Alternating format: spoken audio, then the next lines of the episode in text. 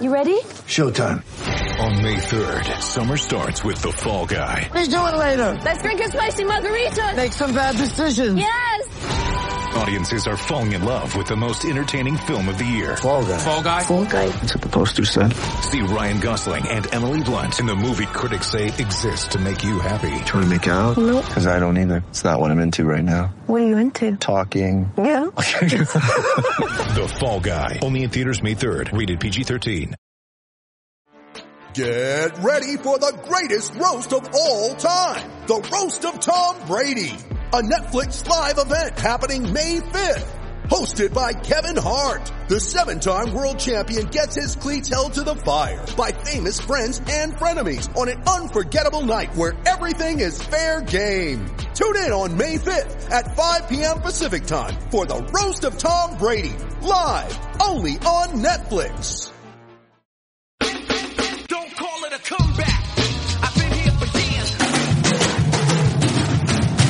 Celtic Stuff Live. Welcome to Celtic Stuff Live on the CLNS Media Network, the leading online provider of audio and video coverage for the Boston Celtics. I'm your host, Justin Poulin. Joining me, John Duke, as always. And John, the Celtics absolutely stink right now. And I don't even want to WEEI this. I'm just saying they flat out stink, dude. It's miserable. A one in three road trip. We had hoped, we had hoped that this would be a road trip that would help them kind of come together and heal. You and I both predicted a two and two record. So we weren't thinking they were going to all of a sudden mesh and go on this road trip and become or, or come back home and be all stars that are all back into their form and playing together marvelously. We thought eh, 500, but it could be the trip that helps the team get to where they need to be chemistry wise. And I just don't see that that happened at all. I think they're still on a downward spiral. look, I, I think that there are there were some positives to take out of the trip. I thought the the Utah game, the end of the Phoenix game, I thought that was actually I thought the offense looked pretty good in the, in the Utah game. I thought the second half of the Phoenix game, the the defense looked or the offense looked pretty good. Uh, the defense was pretty good in the second half of the Portland game. You know, it's just like fits and starts. No, nothing really cohesive. All of it really kind of jumbled mess. Um, I think there's a lot of calls for mixing up uh, the, the, the starting lineups and the rotations, you know, and I think all of that is is very smart, uh, you know. But there's been a lot of pushback. Steve Bulpett, Jay King, they're all like, no, no, no, it's all going to work itself out.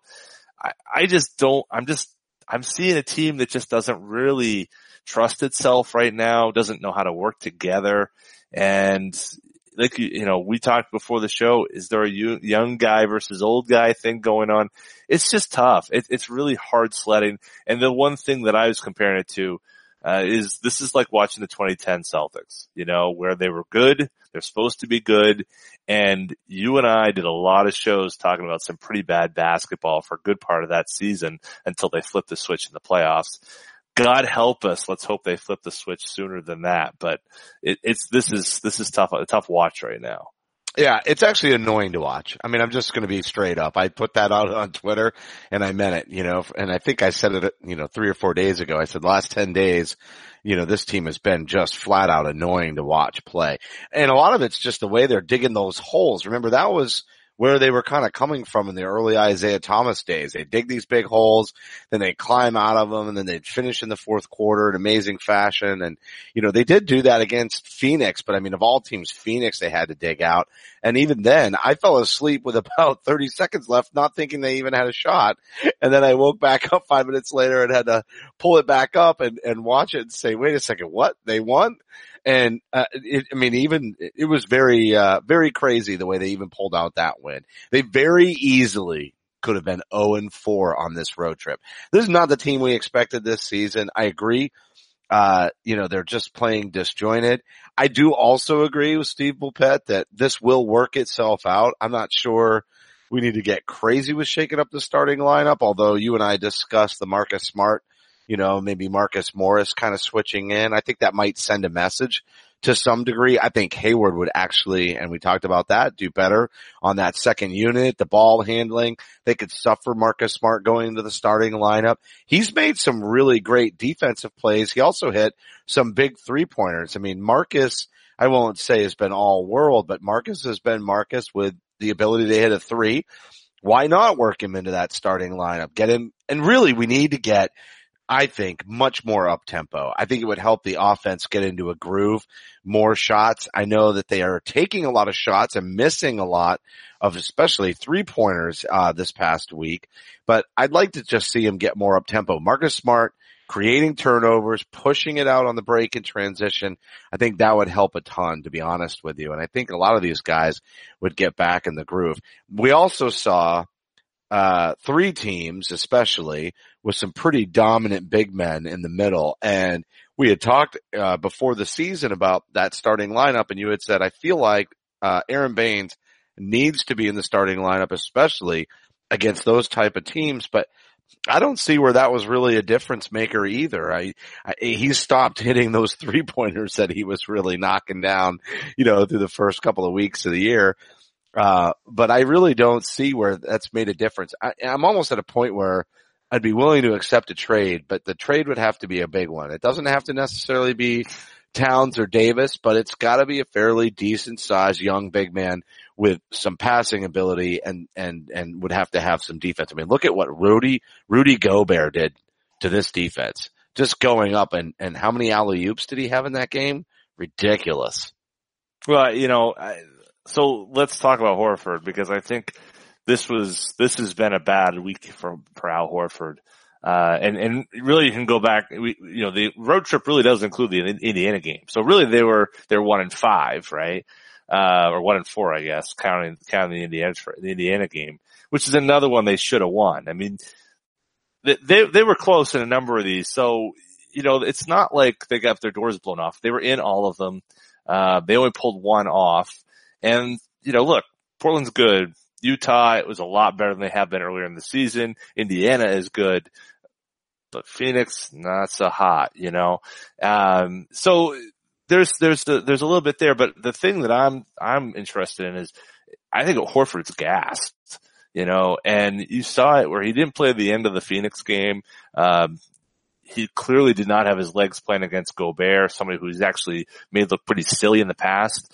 And I think he looks just completely, you know, um, I don't know, gaunt, but he definitely looks, he looked gassed. He doesn't have the same energy and same pep. And I think that has a lot to do with him playing the five. I think that he needs to be on the four to start the games. And I think it really talks about overall the overall outlook of trying to run that small lineup. Now you're working that Baynes argument back in I'm here. That was back. that was subtle Going and back. smooth the way you did that. You're gonna say it's not about the matchups anymore. You're gonna say it's all about Al Horford running out of gas in the tank. That's, I think, I, I think Maybe- it's evidence. I, I- think it's I- evidence. I think know? Tommy needs to tell him he's out of shape. yeah, right, right. Yeah. I mean, look, they're playing at high altitude too. So Denver, you know, Utah, even Phoenix. I mean, you're, you're dealing with, you know, some, it's a pretty taxing, uh, uh, trip in particular where he didn't have Theis for all but the Portland game. That's tough. That's a lot to put on him, but I, I really think it's not working eh, right now, right? It's the starting lineup is just not working. Those guys are, uh, they're, it, it, it, they're not at odds with each other, but it's clearly this, they just don't know how to fit next to each other. The question I have is, you're right, bring in Marcus, bring in Baynes. I don't want to touch Marcus Morris. I want to leave him on the bench, known as, as a reliable scorer there. Let's say you bring in Marcus and Baynes. Who are the two you sit? I'd say Hayward. We Well, talked Hayward's about that the, yeah. Hayward's the easy choice. Well, I would go with Brown, uh, specifically because if you're going to let Hayward do the ball handling, you know, I'd like to see him get up and down the floor a little bit. Brown plays the defense and, and I actually think Brown has, has actually started to pull it together a little bit. I know, I, I know, yeah, he really has tightened it up a little bit playing within himself. You know, that, that's happened in the past. We've watched him have to kind of figure that out, but he's hit some big three pointers. Let's face it the his clutch shooting from beyond the arc has been there in critical moments here and there already in this early season. I think that's good that he's knocking down. I mean, look at Tatum. Tatum's missed some big three pointers. you know, in the waning minutes of the games, uh, over the last several weeks. I'm not saying he hasn't had some big, he's put up some big points and I do like seeing him work that Euro step, but he is trying to get a little bit closer to the rim. A lot of the thing moves that we saw last year, he's bringing back out. I don't know where they went, but they really weren't there, um, through the first several weeks of the season. And now he's bringing some of that back, which is good. They do need to just find a way to get into the paint though, regardless of what you say about Horford playing the five. Defensively, yes, he may be gassed, but offensively, they just can't get close and they're missing all those mid-range shots and they're really not confident uh, with the three. I mean, Kyrie is the only one that can get into the paint. It was the same thing with Isaiah Thomas and quite like if you just look at this team, there's no reason they shouldn't be able to get into the paint. Jaylen Brown, I, I get the handle isn't quite there for him to just go slashing with the ball in his hands. I still, for the love of God, cannot understand how they can't wind up running a play where he can't beat the defense, you know, around the back door. Why? And that's why I say, let's see some up tempo. Let's give up a little bit on defense. Have a little fun, play a little. You might remember not this last season, but the season before, they were like really good defensively, but they kind of hit a tough stretch and it was kind of a similar start as this a couple years ago. And then their defense went to crap. They fell from like top three in the league down to 20th, but they were winning. And I think it had everything to do with attitude. They were having fun and they did wind up getting the defense back in order by the time they hit the postseason. But I, I think that that's really what they need to do. I, I really, I see a team that is not enjoying being, you know, on the floor, not really necessarily enjoying being around each other. And I, I feel like, you know, some of this could be solved with them just laxing up a little bit, having a little bit of fun, getting loose, and then going back and locking down the defense once they have some confidence. You know, and I, I think there, there have been times when offensively they look okay. You know, before the playoff, before they went on the road, I mean, Kyrie had a number of different, you know, situations where he went off and, uh, you know, I thought that kind of helped people find a role a little bit. I think since then Tatum has been a little bit better. He was not good in Indiana. Um, but I think this, there's still, there's a question of like direction of who's getting the, who's the ball's finding. You know, Tatum had one shot in the game against, in the fourth quarter against, you know, Portland. He had 27 points, scorching hot in the third quarter, and the ball only found him one time, a, a three that he missed.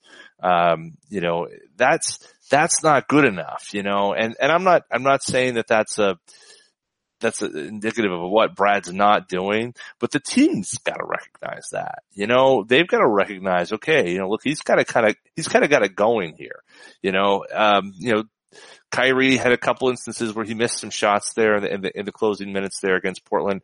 Again, they were down by so much early on. They have to crawl back and maybe that's a function of today's NBA where just there's always going to be someone down big. But it just feels like it's always the Celtics that are the ones on the on the downside of that.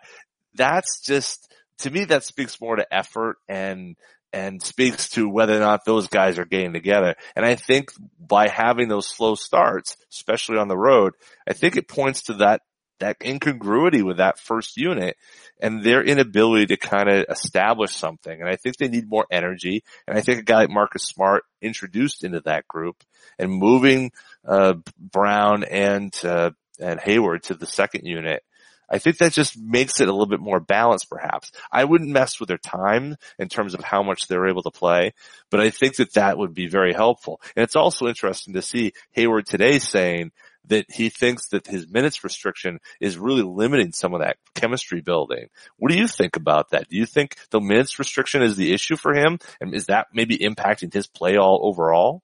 All right. Well, first, just going to remind everybody to follow Celtic Stuff Live on Twitter at CSL underscore tweet live. You can follow me at CSL underscore Justin. John is at CSL underscore Duke and the entire CLNS media network is at CLNS media. Facebook.com slash CLNS fans. Download the CLNS media app for iOS and Android. Simply search CLNS media in your app marketplace and the YouTube channel, youtube.com slash CLNS media for high definition, full length locker room interviews, the Garden Report, the Roundtable, Celtic Stuff Live. And John, you asked a great question right before we hit that uh, station identification, I guess we'll call it. You asked, is Hayward right in his assessment that the minutes restriction is what's throwing everything off of the chemistry of that first unit. I think, I think there could be some truth to that. I also think that they're very concerned that if they lift that limit, that minutes restriction, that he's going to end up hurting his ankle. So here's the question to you back, right? I think absolutely it is, but I also know he's dealing with soreness every day. Mm-hmm. So is it going to mess them up more having him on a minutes restriction or having him take the second night of a back to back off, et cetera, et cetera? And I guess part of the answer to that question is who on the bench unit can just sub in for Hayward and make it look fairly similar so that that chemistry isn't totally disrupted the way they run, you know, the offense and the way they play defense on his nights off. Cause that's the question there. To, in my mind, it's Mhm. he's going to need time off to heal. I actually like the idea of keeping his minutes up and taking the second night of a back to back off. If you did move somebody like Smart into the lineup and take Brown down, then you could just basically take Hayward out and put Brown back into the lineup maybe. The problem is there's nobody else on this team that plays the way that Hayward does. You know, if you had Evan Turner, you could bring him in and call him, you know, Gordon Hayward light. Um, and you know, it was nice to see ET again the other night. Everybody having fun with him. Uh, him talking about coming back and winning the championship. That was hilarious. Scal, thank you. And, uh, but you know, at the end, just looking at it, I, I, that's what I'm concerned about. Might still disrupt the chemistry. I think you're kind of damned if you do, damned if you don't until he's 100%. And maybe in that vein, you should play him the full minutes out on the floor because he's getting normal wear and tear on the ankle. And if he's got to take a night off here and there just to rest it up, maybe that's better overall for conditioning. I'm not a doctor. I'm a nurse. I'm not a doctor though, so I can't tell you which way to go with that. Do, are you more concerned about disrupting chemistry by taking games off or minutes restriction? Which one do you choose? Pick your poison. Sophie's choice, right, of this thing. Which is the which is the least uh, objectionable result?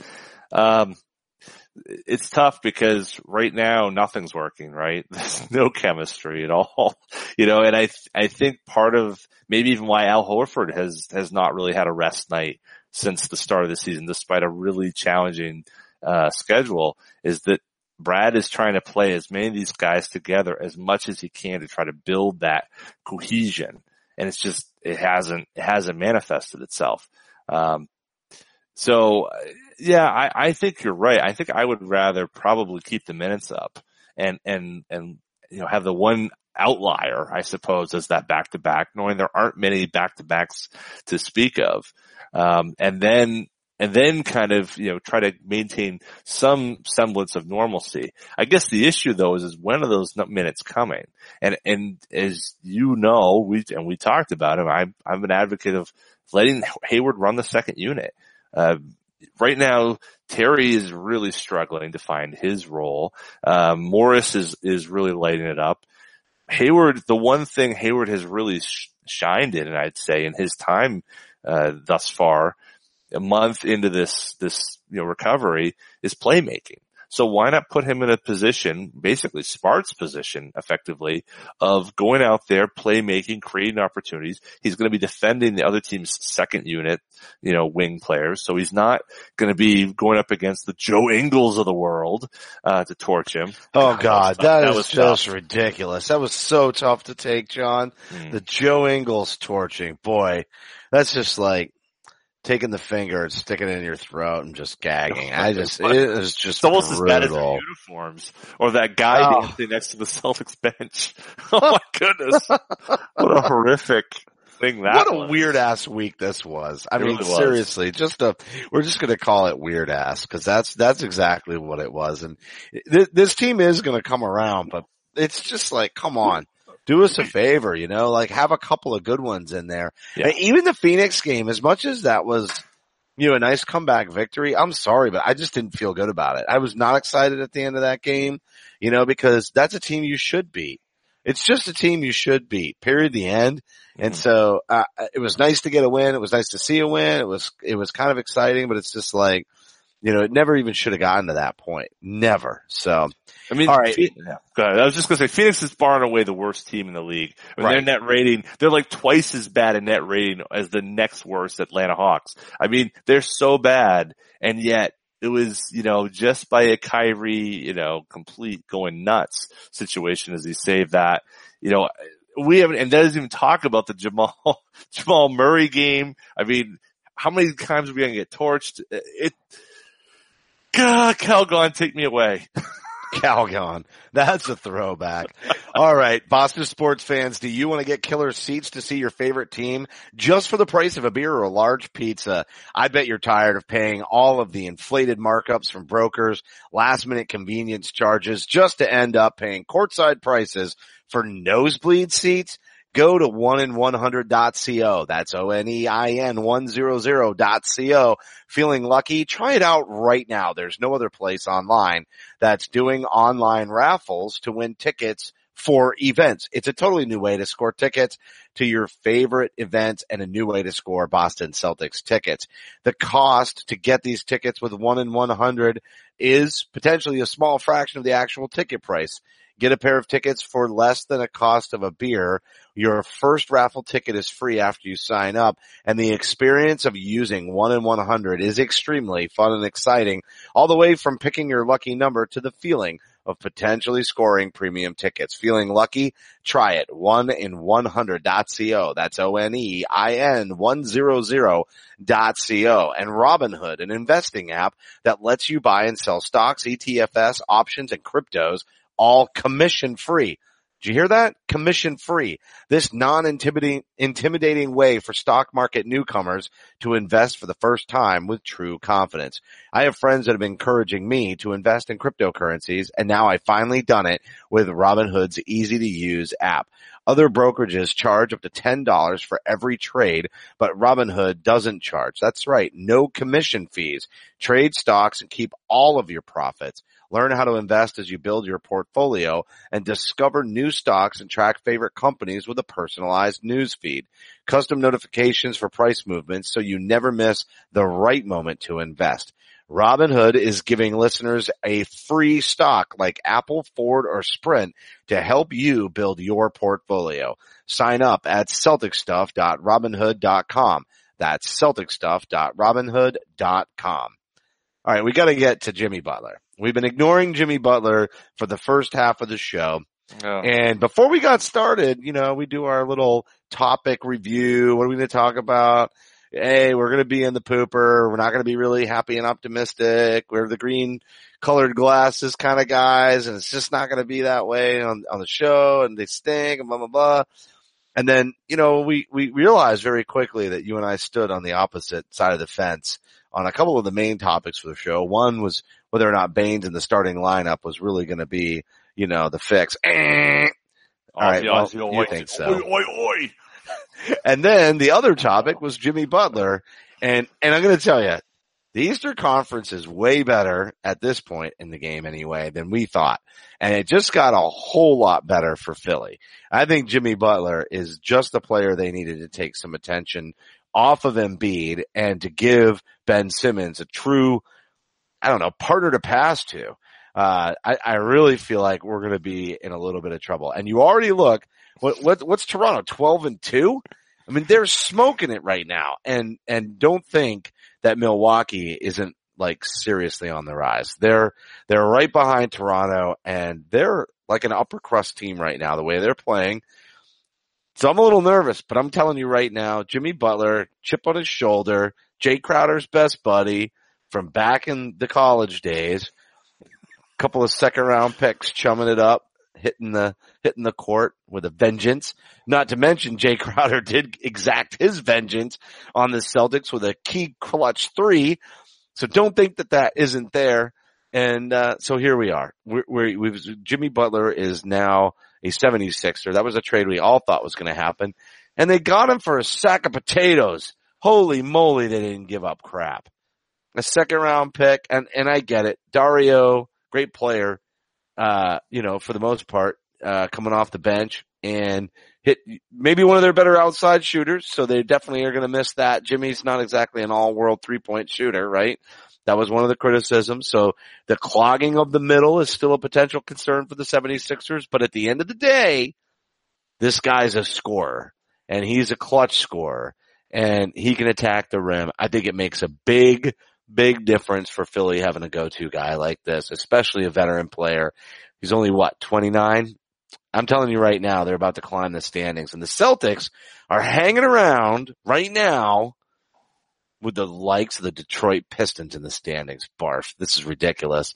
Philly's going to put on a strong push. I'm telling you right now, John. So uh, that was a very convincing uh, pr- impression of all the people who live around you in the uh, Pennsylvania area. So good job by you. Has nothing Your- to your do with that. I'm uninfluenced. appreciate it.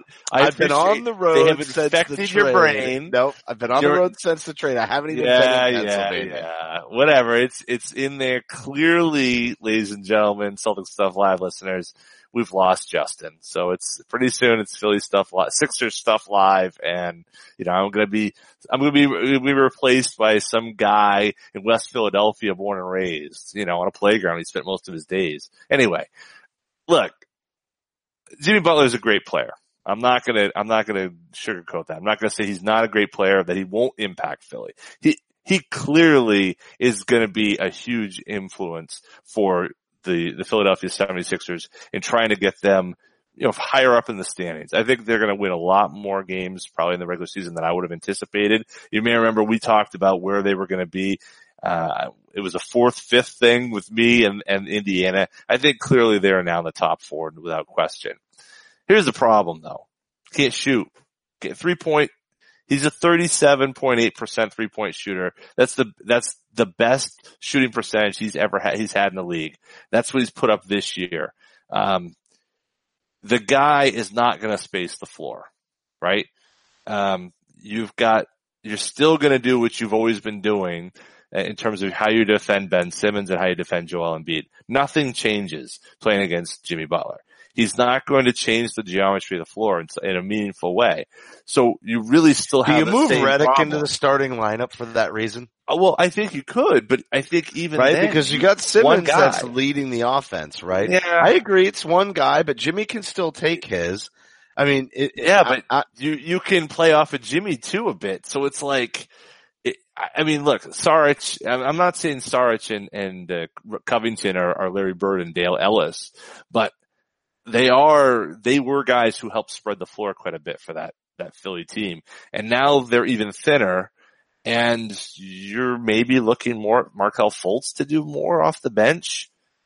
I don't know if you saw his free throw last night, but oh my goodness.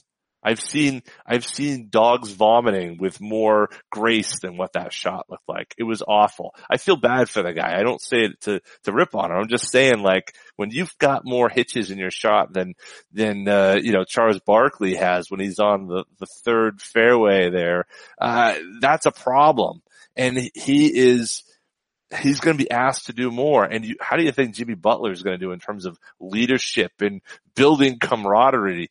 I mean, man, the guy has burned his way out of Chicago, out of Minnesota. Now he's going into the process. And that's a volatile situation that nobody's really talking about.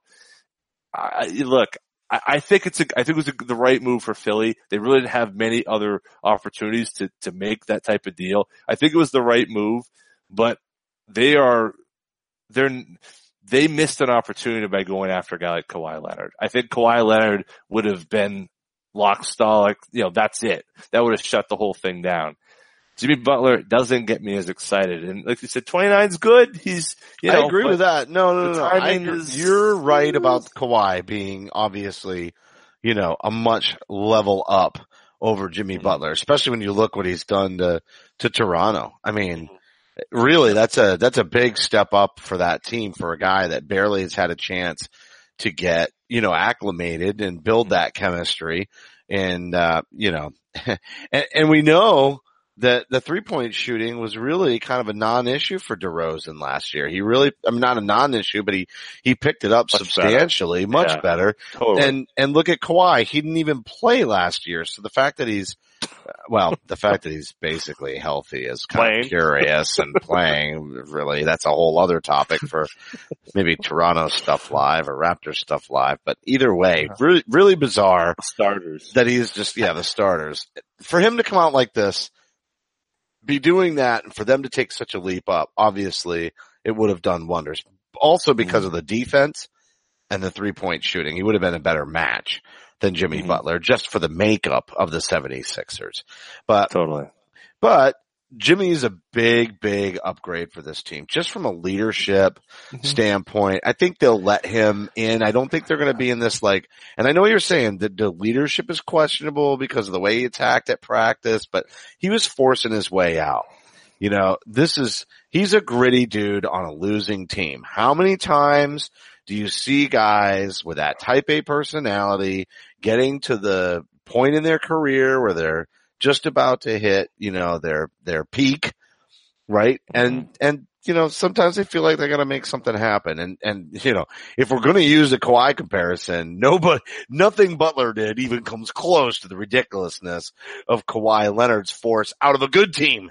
Not even a bad team, not a bad team, a good team. And now we're Right. talking about practice. We're talking about practice and Jimmy Butler is going bananas on Karl Anthony Towns.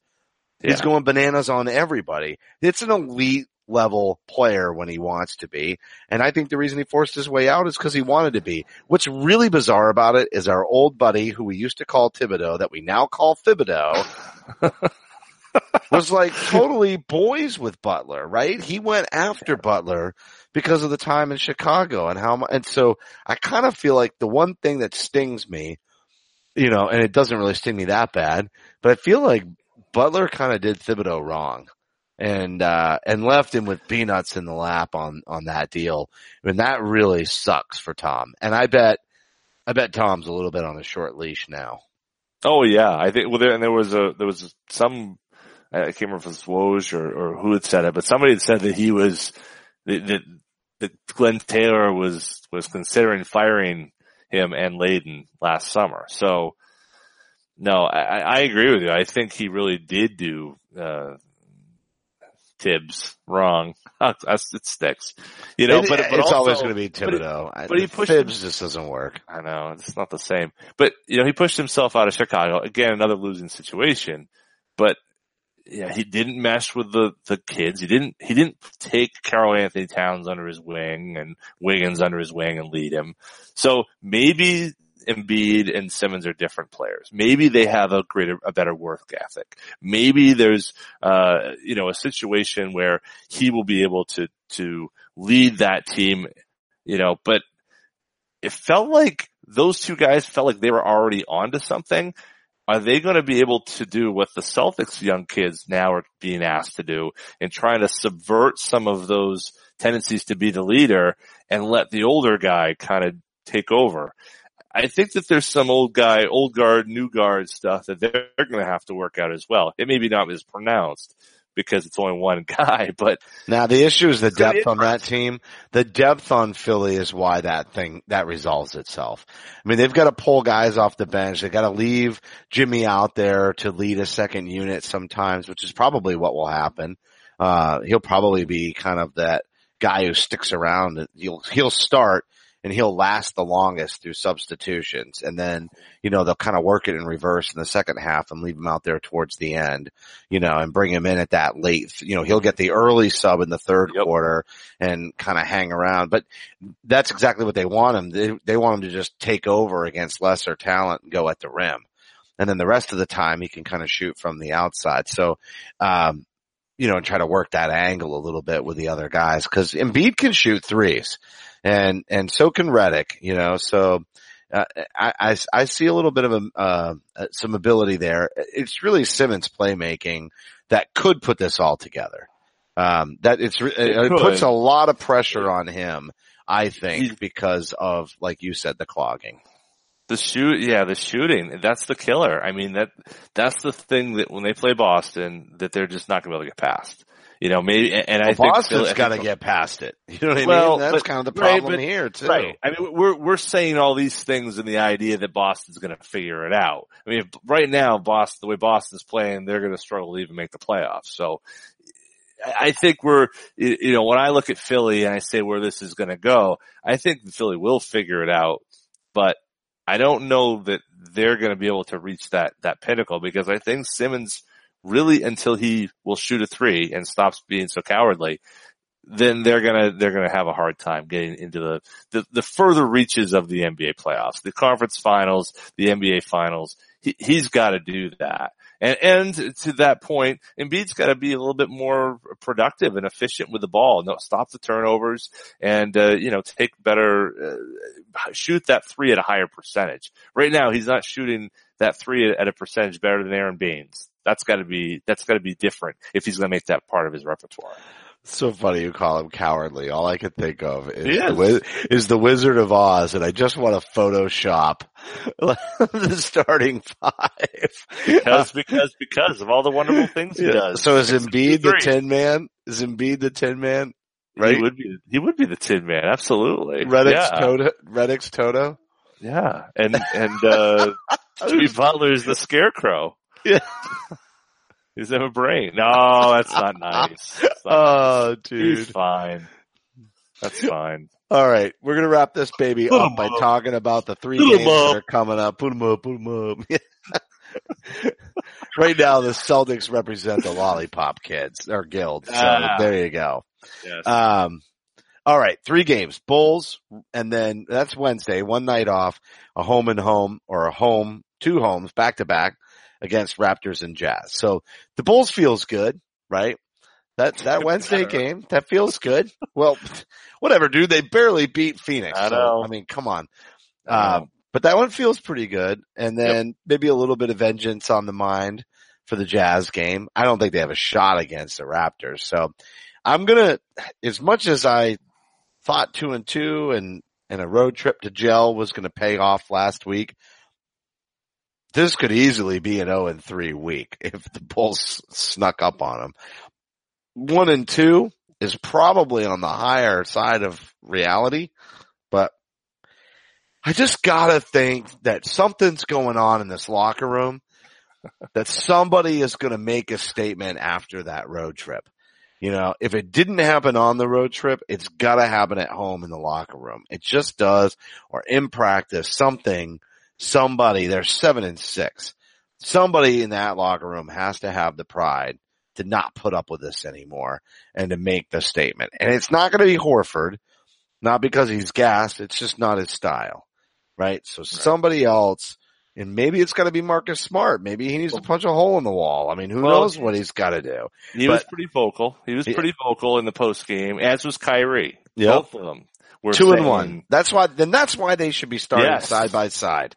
That, then that's it right there. All right. The two of them put up or shut up now. They've talked. They got to back it up. Put them side by side and let them back it up. Okay, Kyrie likes to work off ball anyway, right? So he does. He does.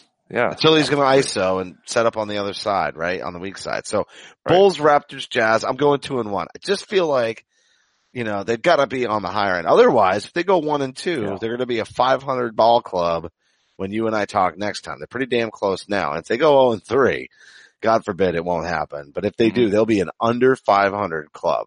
And they've Mm-hmm. Had some struggles in the past Mhm. and to start out the season, nothing like this. And this No. has the least amount of excuses for it. That's true. So I, I agree with you. I think the Bulls game is that that that better be a win, right? I mean, after what we went through, it better be a win.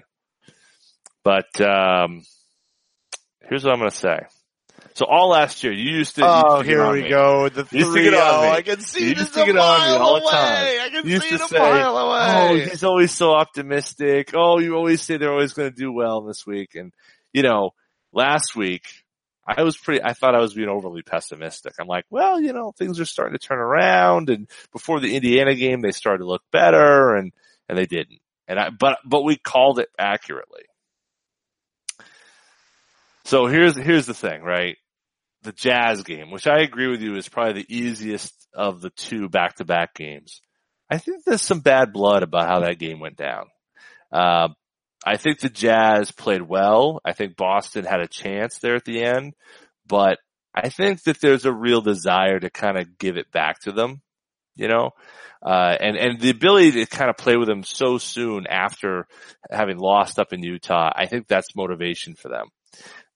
I'd say the same with the Raptors game.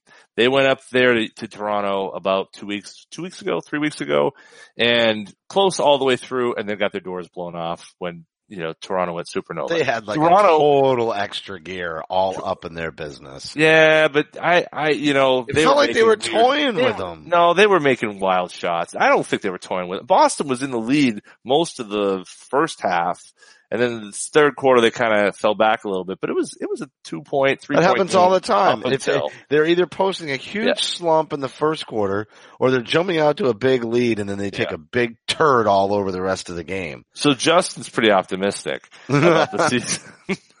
but listen, Celtics have a great record against Toronto in Boston. Always have. Home and home. For whatever reason, Boston plays Toronto well at home. This is a different Toronto team.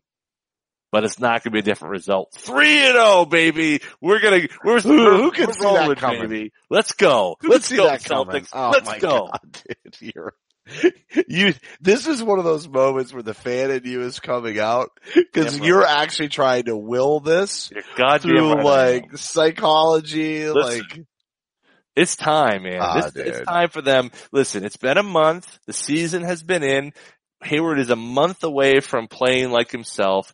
Brad's gonna make some changes for until now, until Christmas, and then after the first of the year, they're going rolling. This team is gonna win their 63 wins, just like I called it the start of the season. I don't care how bad they're playing now.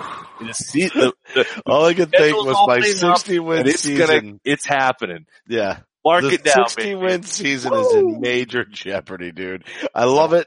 Nope. I absolutely love it. Nope. Good for you. But that is definitely going to do it for the broadcast. Bring it.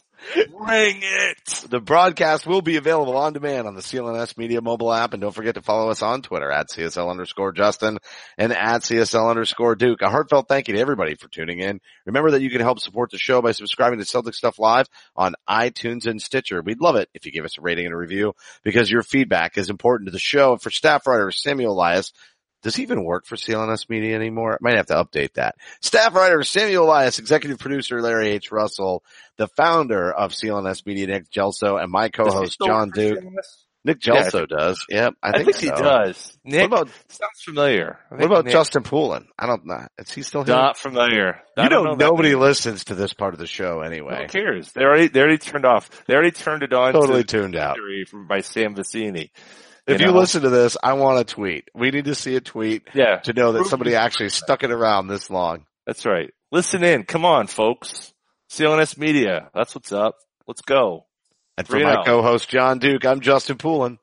Thank you for listening to this week's edition I'm like, of Green Colored Glasses Live. Celtic Stuff Live.